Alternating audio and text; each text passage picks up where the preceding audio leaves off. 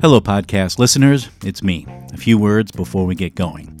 I started Bionic Planet in twenty sixteen, right after world leaders reached the Paris Climate Agreement and eleven months before my fellow countrymen shot the world in the butt by electing Donald Trump as President of the United States. My goal when I started this thing was to help people understand the global apparatuses that have emerged to help us meet the climate challenge. And today's show is an encore presentation of one of the first shows I ever did. It's from June of twenty sixteen, and it looks at the Sustainable Development Goals, the S D Gs, which are more important now than ever. And I think today's show, even though it's almost three years old, is more relevant than ever too. That's because it looks at the S D Gs in the context of the global institutions that emerged from the ashes of World War Two. Institutions that Donald Trump, Vladimir Putin, and the Koch brothers, among a whole bunch of other miscreants, are trying to destroy. We are a big, diverse planet, and we've pushed our living ecosystems to the brink. We need to work globally together if we're to fix this mess, and today we look at how we've done that in the past and how we can still do it in the future. Today's show is a bit cringeworthy from a production standpoint because I was just starting to experiment with sound design back then, and I had even less of a hang of it than I do now. If you're a paying patron, you won't be charged for today's show. If you're not a patron but like what you hear and want to help me get some professional help, or at least a good part-time producer, then I encourage you to become a patron at bionic dash planet dot com or patreon.com forward slash Bionic Planet. Once again, that's bionic dash planet dot com or patreon.com forward slash Bionic Planet. I am, for the most part, listener-supported, and you can support me for as little as one dollar per month. And now, on with the show. In two thousand six, a nonprofit organization called World Vision started helping people in Ethiopia plant trees, because trees slow climate change by inhaling the world's most common greenhouse gas, namely carbon dioxide, and exhaling oxygen. But World Vision is not an environmental group. It's a humanitarian aid organization, and it planted those trees to help poor rural communities earn money by helping companies reduce their carbon footprints, by essentially making it possible for those companies to lock their greenhouse gas emissions in trees.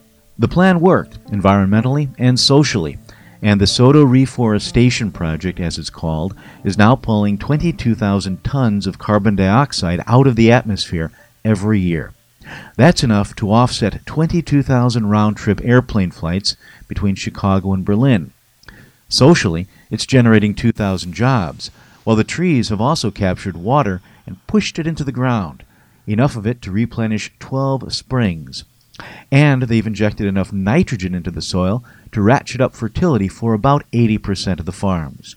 As a result, families that had been getting by on just two meals a day are now eating three square. Last year, nine years after the Sodo Reforestation Project began, the United Nations came up with seventeen so-called Sustainable Development Goals, which, among other things, guide the lending strategies of massive financing institutions like the World Bank and the International Monetary Fund through the year twenty thirty. one hundred fifty world leaders signed off on the S D Gs, and some companies are using them as a sort of global business plan. My ideal goal will be that everybody will run its business plan and its objectives along the Sustainable Development Goals, that we would actually publish our annual reports to show what contributions we make to the Sustainable Development Goals. That's Paul Polman, the famously green C E O of food giant Unilever, speaking at the World Economic Forum in Davos, Switzerland earlier this year. We'll hear more from him in a bit, but first here's something really interesting. Shortly after all these world leaders agreed on the Sustainable Development Goals, in other words, when the goals were still fresh and new, an environmental consultancy called C O two O L drew up a list of all the benefits that the Sodo Reforestation Project had already generated over the past decade, and they laid them side by side with the Sustainable Development Goals, which are essentially future aspirations. You know what they found? They found that this decade-year-old carbon project already fulfilled eleven of the seventeen spanking new Sustainable Development Goals.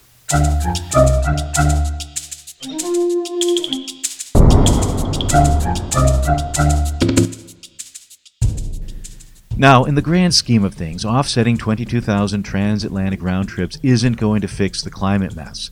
But there are literally hundreds of these projects scattered around the world, according to the most recent Ecosystem Marketplace report on forest carbon finance. Some of them are saving endangered forests, and others are planting trees, like this one. But all of them are mopping up carbon dioxide, while most of them are selling offsets to raise money to help poor rural communities adapt to climate change. But here's something else a lot of them have in common. Many of these projects are struggling to break even, while, at the same time, investors are looking to put their money into endeavors that align with the Sustainable Development Goals.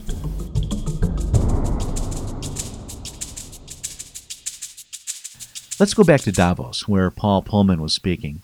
U N General Secretary Ban Ki-moon was there too, and he had just come from an event called the World Future Energy Summit.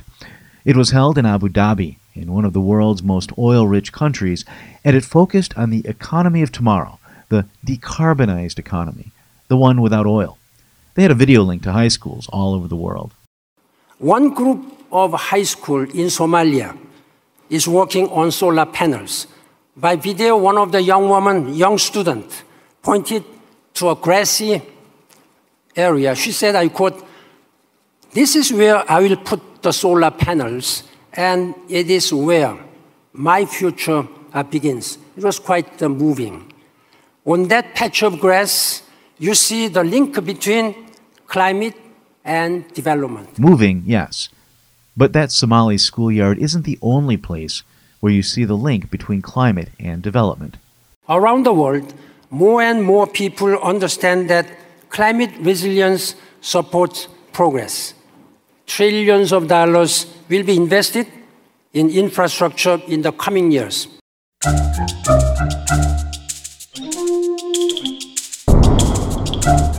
Trillions of dollars. Today on Bionic Planet, the link between climate change, sustainable development, and carbon trading.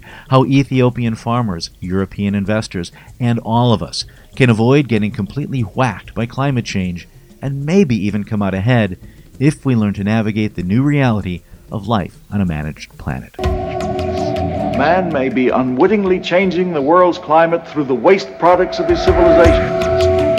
There's a group of us now who are proposing that the Earth has actually entered a new epoch, and that is the Anthropocene.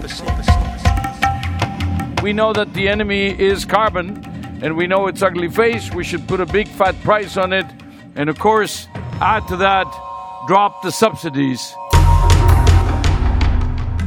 Earth, we broke it, we own it, and nothing is as it was. Not the trees, not the seas, not the forests, farms, or fields, and not the global economy that depends on all of these. But we can restore it, make it better, greener, more resilient, more sustainable. But how? Technology? Geoengineering? Are we doomed to live on a bionic planet, or is nature itself the answer? That's the question we address in every episode of Bionic Planet, a new podcast of the Anthropocene, the modern epoch defined by man's impact on Earth. And today we hear one way that these Sustainable Development Goals fit into this equation. Too many of us think it is impossible. Too many think it is unreal. But that is a dangerous, defeatist belief. That's a recording of U S President John F. Kennedy. It's from nineteen sixty-three, the year he was assassinated, and he's talking about peace. But he may as well have been talking about climate change, which is why I'm using him to open a segment that we call We'll Always Have Paris. We'll Always Have Paris, as in the Paris Climate Agreement, which went from hero to zero in the minds of many because it doesn't magically turn us all into selfless tree huggers. Kennedy delivered this speech at the American University seven weeks before signing the Limited Nuclear Test Ban Treaty with the United Kingdom and the Soviet Union. He signed that treaty in August of nineteen sixty-three. nine months after the United States and Soviet Union almost went to nuclear war over the Cuban Missile Crisis. And it was just one day shy of the eighteenth anniversary of the day the U S dropped the bomb on Hiroshima. Nuclear proliferation was the climate change of its day. And I learned of this particular speech because of a guy named Jeffrey Sachs. He's an economist who helped Poland and a bunch of other countries navigate their way out of communism and into functioning economies. Today, he teaches sustainable development at Columbia University, and he offers a lot of his courses online for free. They're excellent, by the way. He called his article, Why the Sustainable Development Goals Matter, and in it he described the Limited Test Ban Treaty, or L T B T, as, quote, a landmark agreement to slow the Cold War arms race that would have been unthinkable only months earlier. And it was. It happened in part because, well, to be blunt, both countries sort of crapped their pants after Cuba, and they recognized the need to work together. Though the L T B T certainly did not end the Cold War, he writes, it provided proof that negotiation and agreement were possible and laid the groundwork for future pacts. Now, back to Kennedy. Our problems are man-made. Therefore, they can be solved by man. Kennedy was not an enemy of hopes and dreams. After all, he weaved them himself and got us to the moon five years after his death. But in this speech, he warns against the danger of embracing magical thinking, and he implores us all to focus instead on a more practical, more attainable peace, based not on a sudden revolution in human nature, but on a gradual evolution in human institutions.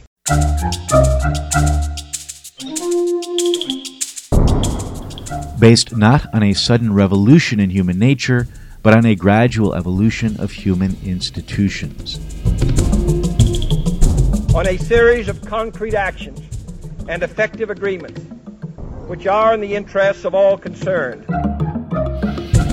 A series of concrete actions and effective agreements, which are in the interests of all concerned. The Paris Agreement isn't perfect, and it isn't neat and tidy like the Kyoto Protocol was. But that's one reason the Kyoto Protocol failed. The Paris Agreement is complex and often appears nebulous, but it's also a workable, all-encompassing bundle of thousands of individual agreements hammered out through decades of scientific research and political negotiation, and it interconnects with thousands of other agreements and national laws. It isn't just a, quote, small step in the right direction, as the writer Naomi Klein described it, but rather a comprehensive framework within which we can now take the giant steps that are needed. But Sachs didn't cite Kennedy's speech for the passages I just highlighted. Instead, he cited it for something the president said about the role of goals, like the Strategic Development Goals, in galvanizing public support for complex initiatives like nuclear disarmament and the Paris Agreement. By defining our goal more clearly, by making it seem more manageable and less remote, we can help all people to see it, to draw hope from it, and to move irresistibly towards it. That's what the S D Gs do. There are seventeen of them, and they include things like ending poverty, ensuring good education, and building pipes, bridges, roads, and floodplains that will work in a changing climate. Basically, it's stuff you can't argue with. But how do you get there? First, by breaking the broad goals down into specific targets. And the S D Gs are broken down into one hundred sixty-nine of those, and each of them has billions of dollars in financing attached to it. Goal thirteen, for example, is the one dealing with climate change, and it delineates five specific goals, from integrating climate change into national policies to helping people understand the science, but it also explicitly recognizes the United Nations Framework Convention on Climate Change, or U N F C C C, as the primary vehicle for fixing this mess. And the U N F C C C has about a million financing mechanisms embedded in it. Leaving the phase of negotiations behind. This is a new era of collaboration. The whole world is united in its commitment to the global goals embodied in the Paris Agreement, as well as to the means by which to achieve them. That's Cristiana Figueres, the Costa Rican diplomat who has steered the U N F C C C since July of twenty ten. She's stepping down this summer, but she was still in charge at last month's climate talks in Bonn, where she told reporters to essentially hold onto their hats. The press used to ask me for many years, why is this going so slowly? And I think we're now going to have to get ready for a new question coming from the press is, why is it going so quickly? While the Kyoto Protocol made people feel good because it offered clear emission reduction targets, it provided no means of achieving them. And those means that did work, namely the flexible mechanisms like carbon trading, were often dismissed by purists as being imperfect. The Paris Agreement, on the other hand, offers global agreement on a million ways of getting things done, and it automatically adjusts to get more things done, while the S D Gs offer a kind of overarching benchmarking apparatus. With the adoption of the Sustainable Development Goals, you have opened the opportunity to meet the climate change challenge to a great extent by fulfilling the twenty thirty Agenda for Sustainable Development. The Sustainable Development Goals and the Paris Agreement fit together like yin and yang, and there are a million other initiatives that fit into this effort as well. It is very clear that uh, also from, our, from Paris that although it's goal thirteen and we talk about the other sixteen goals, the reality is that probably more than half, I, I say certain, uh, probably thirteen or fourteen of the goals have climate change written into them. If you look at the goals of forestry or oceans or the development goals, the partnership, I would even say the goal number sixteen of fragile states, et cetera. So climate change permeates the whole um, sustainable development uh, uh, goals. And that makes it easier, I think, to link it now quite actively and fast to the S D Gs. The energy system is already changing and fast. More than fifty coal companies have gone bust in the last three years, while solar and wind projects are spreading around the world, from the United Arab Emirates to the southwestern United States to the villages of Somalia. But our planet's living ecosystems, our forests, farms, fields, oceans, streams, lakes, and rivers, they're a mess. Even if we end all industrial greenhouse gas emissions today, we're looking at one degree Celsius or one point eight degree Fahrenheit average increases in global temperatures, and that will wreak havoc on our agricultural systems. On top of that, if people don't have sustainable livelihoods, they'll be forced to farm unsustainably, as Norwegian Prime Minister Erna Solberg made clear, also in Davos. If we don't reach the S D Gs, if we don't manage this, it will not be possible, because then a lot of countries will look for cutting down forests, doing uh, and not doing the investments in in in. Um, Uh, decarbonizing their economy, because it will mean losing jobs. So we have to find alternative ways of creating those jobs. Let's get even more specific. Côte d'Ivoire, the Ivory Coast, is the largest producer of cocoa. But uh, I would say that uh, the production eats a lot of forest. That's Daniel Duncan, Prime Minister of Côte d'Ivoire, explaining the challenge of growing cacao, the tree that gives us cocoa. It's a ravenous plant that sucks nutrients out of the soil if you grow it densely or without the right nutrients. And cash-strapped farmers often have no choice but to do just that if they're to feed their families. And, as a result, they end up chopping more virgin forest. But the question, says Duncan, is how to do so that we'll not cut the forest in Côte d'Ivoire. We have to, to have an agriculture who should be friendly, I would say, with the environment. Well, in that case, we have to, to use more fertilizer, to use more, less land, to use more irrigation, and, well, mechanization. If you do that, we can have the same production or within lesser land uh, in Côte d'Ivoire. That is not for cocoa, but for the, all the agriculture. We have a program called the five-year pro, uh, five-year agriculture program uh, of about four billion U S dollars. Uh, sixty percent will be uh, contribution from the private sector. And uh, Mister Paul uh, Polman of uh, Unilever are contributing to the private sector financing. So, to save forests, Côte d'Ivoire, like Indonesia, like Brazil, and like scores of other tropical countries, has to overhaul its agricultural system, and it's tapping private sector money to do so. And that brings us back where we started, Ethiopia's Sodo Reforestation Project. I learned of it through an article called Emissions Reduced, Lives Saved, New Metrics for the New Normal, which my guest, Ellie Goldstein, wrote for Ecosystem Marketplace. You can find the article at ecosystemmarketplace.com forward slash articles forward slash S D Gs or S D Gs. Ellie has spent the better part of the past year speaking with companies that use voluntary carbon markets to reduce their carbon footprints. And she also talked to people who develop these carbon projects because she wanted to understand their views on non-carbon co-benefits, which are all those community and biodiversity benefits, the jobs, the improved soil fertility, the replenished wells, the restored habitat, et cetera, the stuff that brought groups like World Vision into the carbon markets. In theory, projects that generate lots of co-benefits should attract higher prices from buyers, and she wanted to see if that's happening or not. She published her findings in a report called Not So Niche, Co-Benefits at the Intersection of Forest Carbon and Sustainable Development, which you can find at that link I mentioned before, the one at ecosystemmarketplace.com forward slash articles forward slash S D Gs or S D Gs. Unfortunately, she couldn't really say for sure whether or not high co-benefits translate into high prices, but she did find that co-benefits are hard to pitch, for lack of a better word, because there aren't many globally agreed-on benchmarks beyond carbon standards.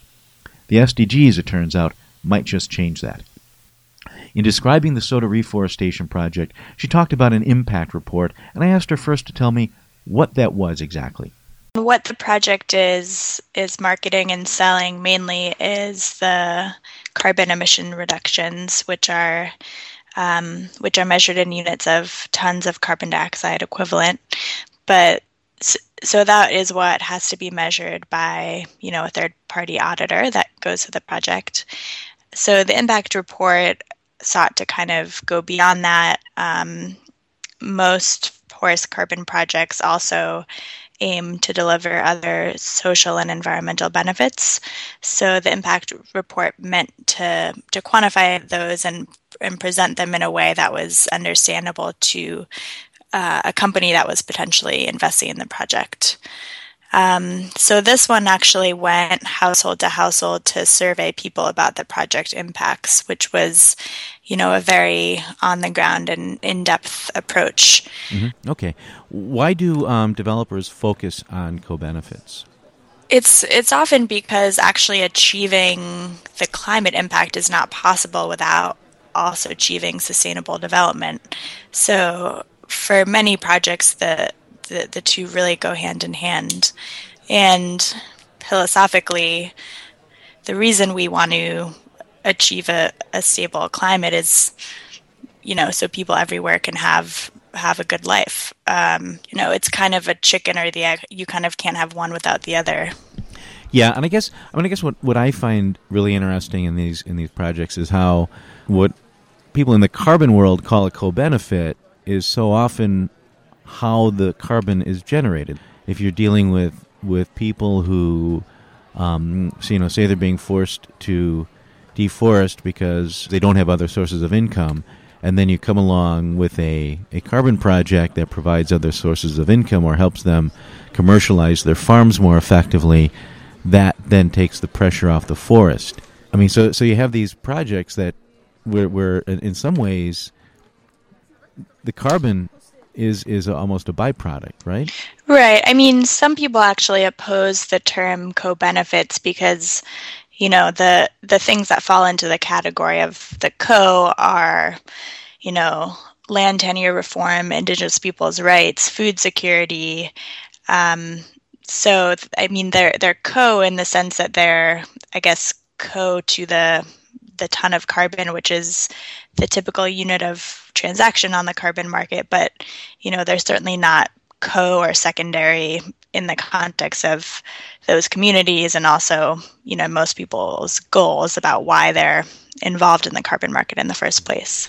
And and there's always been this um, this sense on the this, the part of project developers that um, offsets generated by projects that have a lot of co-benefits should attract a higher premium because they're they're actually providing more. They or they should they should attract a higher price when they go to sell them. And your findings are that this isn't happening. Is that is that correct? Uh, yeah. The findings are that essentially that we couldn't detect a clear price premium. So carbon is not really a commodity in that, um, you know, the prices really vary transaction to transaction. They're based on, you know, a negotiation between a buyer and a seller.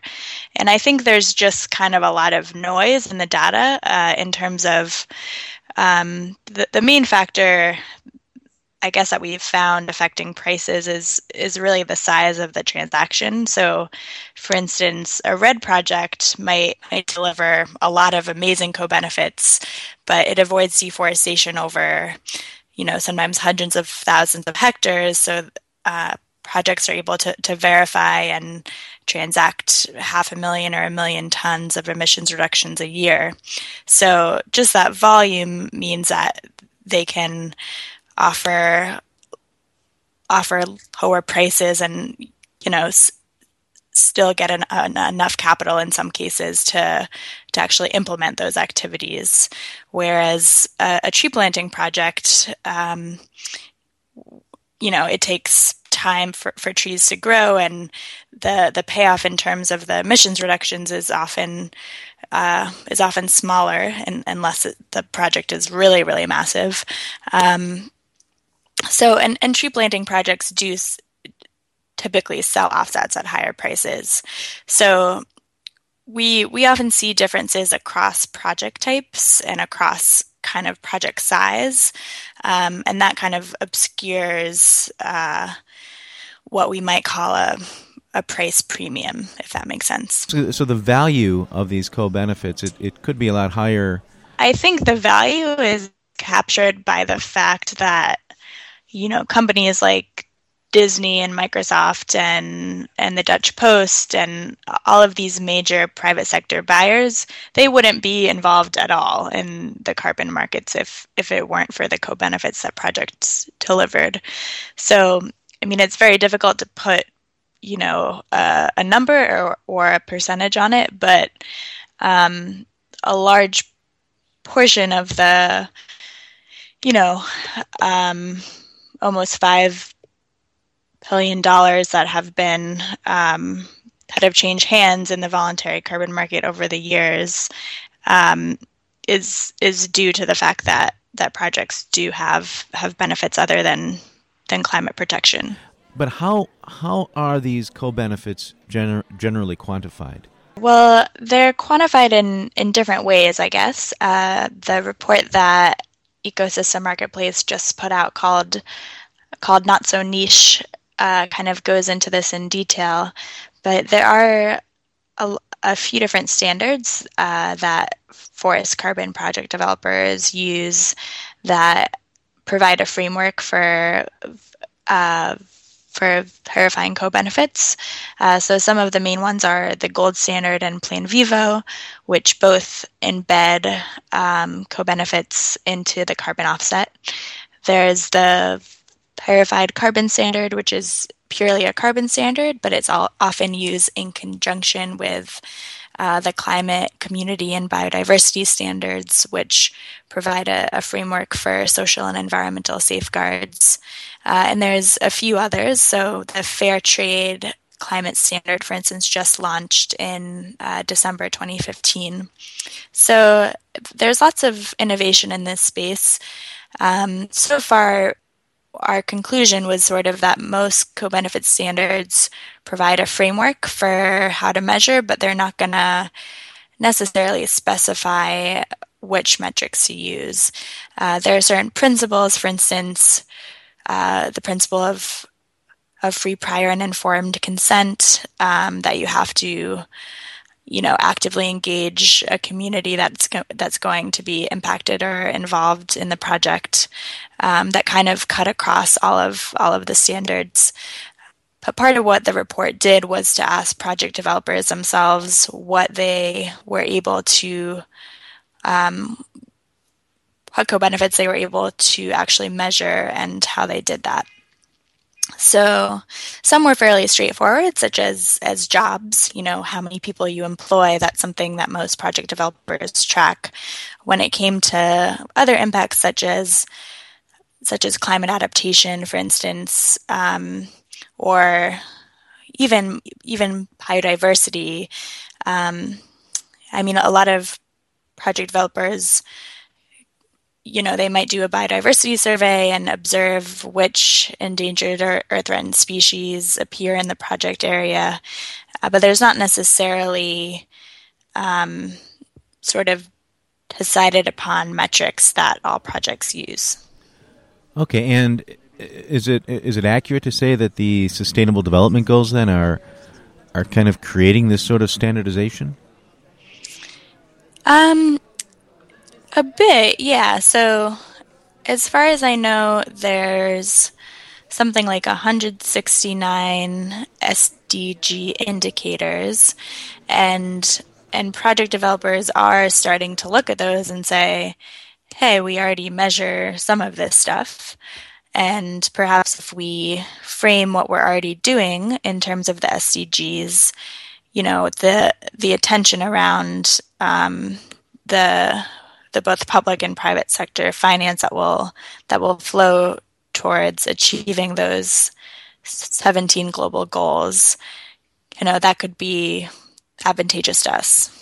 Ellie Goldstein, Senior Carbon Associate at Ecosystem Marketplace and author of the report Not So Niche, Co-Benefits at the Intersection of Forest Carbon and Sustainable Development. You can learn more about her findings at ecosystemmarketplace.com forward slash articles forward slash SDGS or S D Gs.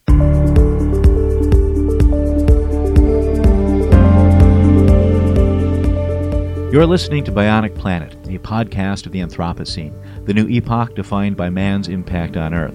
If you like what you hear, be sure to subscribe to us on iTunes, Stitcher, TuneIn, or whichever service you use to access us. And give us a good, honest review, because the better reviews we get, the more ears we get. And the more ears we get, the more understanding we can spread.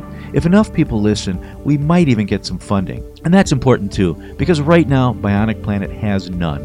It's a labor of love. And I'm both the labor and the love. It's written by me, produced by me, and distributed by me, albeit drawing on content we've created at Ecosystem Marketplace.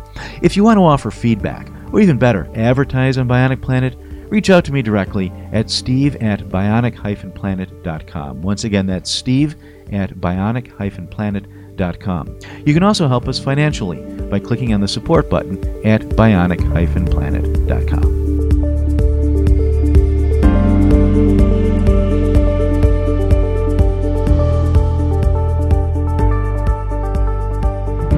That about wraps up this edition of Bionic Planet, but first a few parting thoughts from Paul Polman. The cost of this is two to three trillion a year just to implement the S D G agenda. Uh, O D A is one hundred forty million. Some other pledges that are made. It cannot happen if we don't unlock the enormous amounts of money in the private sector. And the private sector also understands increasingly more so that there is no business case in enduring poverty, that they have to get involved. But where is that money going to come from? If women in this world have the same rights as men, the calculations are that the global economy would be thirty-seven trillion dollars bigger. If the energy situation, hopefully sustainable energy situation, would be given to all the people, that's eighteen trillion. If we give the people decent homing with urbanization, the population growth, the cities that we need to build, those are investments of ninety trillion. And the way we do this is going to decide how we're going to live in the future. So we'll put a lot of emphasis on making this business case a case of opportunity, and many businesses are starting to understand that.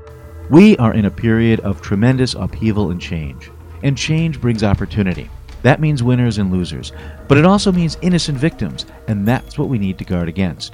We won't get through this mess with an every man for himself mentality, but we also won't get through it with slogans and bromides alone. If we properly navigate our way through the next five years, then the opportunities of the ensuing decades will come to those who provide solutions that are fair and equitable.